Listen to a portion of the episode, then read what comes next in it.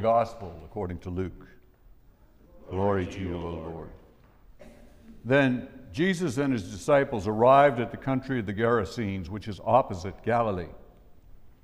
As he stepped out on land, a man of the city who had demons met him. For a long time he had worn no clothes and did not live in a house, but in the tombs. When he saw Jesus, he fell down before him and shouted at the top of his voice, What have you to do with me, Jesus, Son of the Most High God?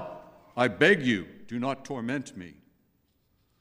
For Jesus had commanded the unclean spirit to come out of the man. For many times it had seized him. He was kept under guard and bound with chains and shackles, but he would break the bonds and be driven by the demons into the wilds. Jesus asked him, What is your name? He said, Legion. For many demons had entered him. They begged him not to order them to go back into the abyss. Now, there on the hillside, a large herd of swine was feeding. The demons begged Jesus to let them under, enter these. So he gave them permission. Then the demons came out of the man and entered the swine, and the herd rushed down the steep bank into the lake and was drowned. When the swineherds saw what had happened, they ran off and told it in the city and in the country. Then people came out to see what had happened. When they came to Jesus, they found the man from whom the demons had gone sitting at the feet of Jesus, clothed and in his right mind, but they were afraid. Those who had seen it told them how the one who had been possessed by demons had been healed. Then all the people of the surrounding country of the Gerasenes asked Jesus to leave them, for they were seized with great fear. So he got into the boat and returned. The man from whom the demons had gone begged that he might be with them. But Jesus sent him away, saying, Return to your home Declare how much God has done for you.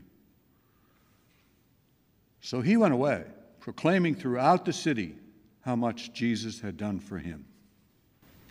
This is the gospel of the Lord. Praise to you. Let us pray. Come, Holy Spirit, fill the hearts of your faithful and kindle in us the fire of your love. Send forth your Spirit, and we shall be created, and you shall renew the face of the earth. O God, who by the light of the Holy Spirit instructs the hearts of the faithful, grant that by the same Holy Spirit we may be truly wise and ever rejoice in his consolations. Through Christ our Lord. Amen.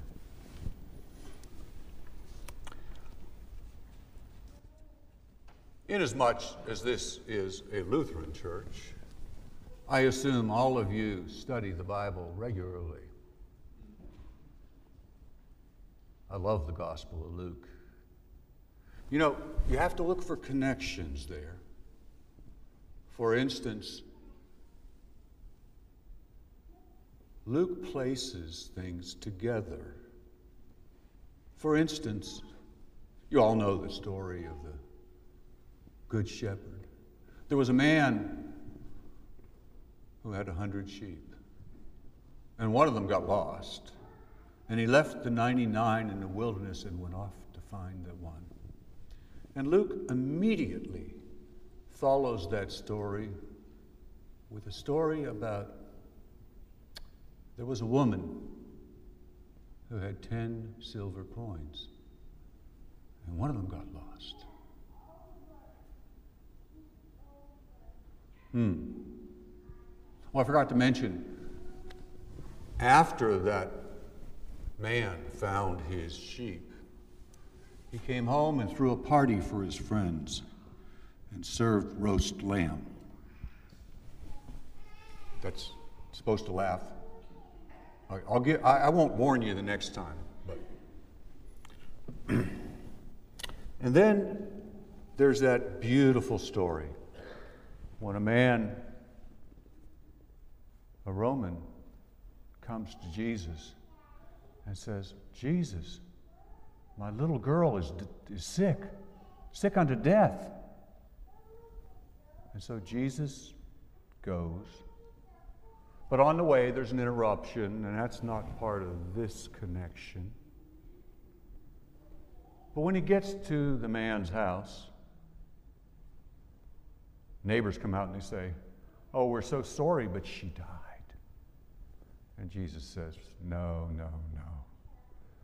And they go inside, and he says to the little girl, Talitha Kumi, which means, little girl, get up. And in the very next chapter, Jesus sees a funeral procession and a widow following the casket. It bears her only son. This woman has no hope, none. Women in first century Palestine could not own property. They could not have a career, except one. And her only son is dead. Jesus goes over to the casket and says, What? Young man, get up. The gospel writer Luke was an amazing first century person. You know, in the previous chapter to what I just read to you, he gave us an example of a woman of the city, an outcast, a sinner, who bathed Jesus' feet with her tears and dried them with her hair. And Jesus called her a daughter of Abraham. Told her that her sins were forgiven. Brought her back into community. This week, as that man, that demoniac, is introduced in verse 27, did you catch that phrase? He is called a man of the city. Now, there's a problem there. Jesus has crossed the Sea of Galilee with his disciples in a boat. There are no cities in the region of the Gerasenes. It's a barren, arid land. There are some villages and towns, but nothing that a first century Greek speaker, writer would call a city. Not even close. He's a man of the city. And then there goes Luke again, telling us about a Jesus who reaches out to the outcast, to the one who doesn't work, doesn't fit, and brings them back into community.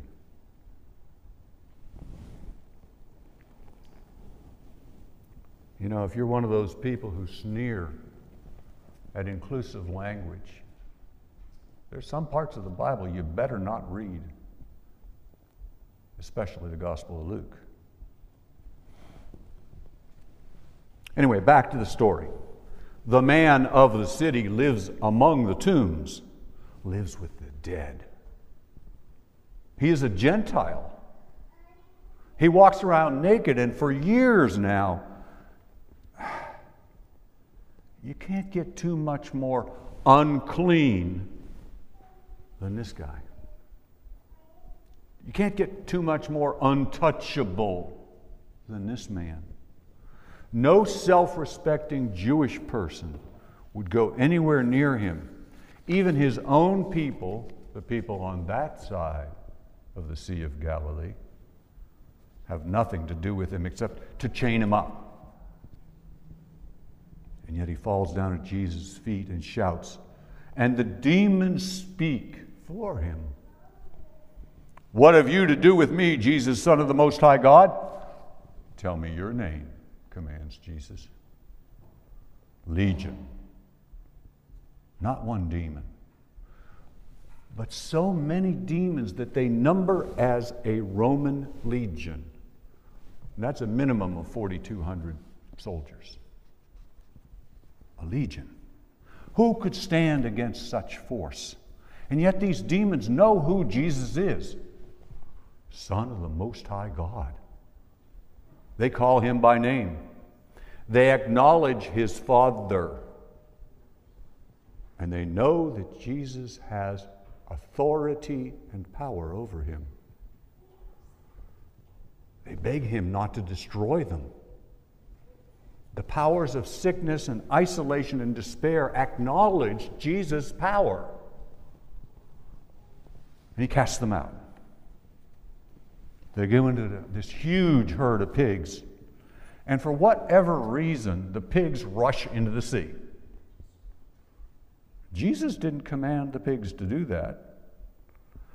I prefer to think that the demons themselves did that. You see, Jesus is about healing, saving, restoring. Demons are about destroying. You know, if you think about it, this is probably the source of the phrase deviled ham. Yeah, oh, thank you. I got a laugh on that one. Huh. We're going to have to talk with Pastor Nick about this.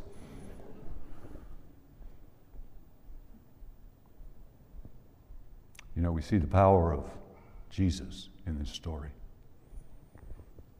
This man threw himself down at Jesus' feet, naked, angry, shouting, begging. And now this man sits, clothed, peacefully at those same feet.